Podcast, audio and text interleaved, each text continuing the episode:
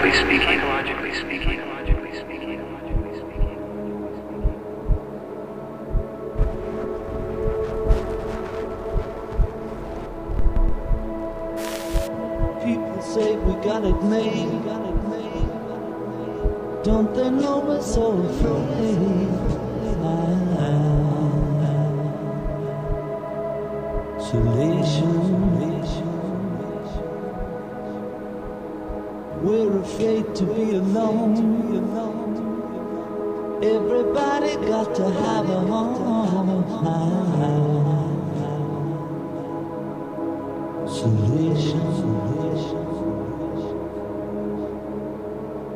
Just a boy and a little girl trying to change the whole wide world.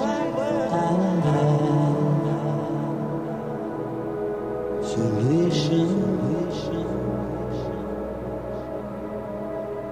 World is just a little town.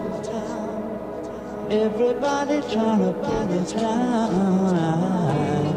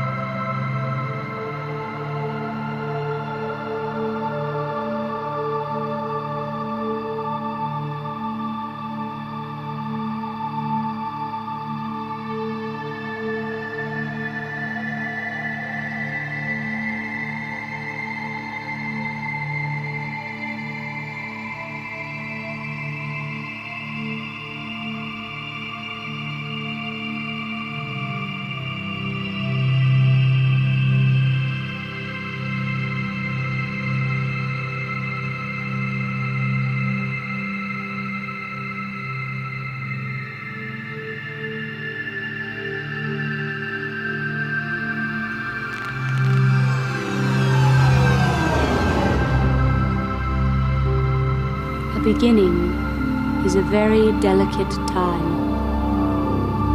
Know then that it is the year 10,191. The known universe is ruled by the Padishah Emperor Shaddam IV, my father. In this time, the most precious substance in the universe is the spice melange.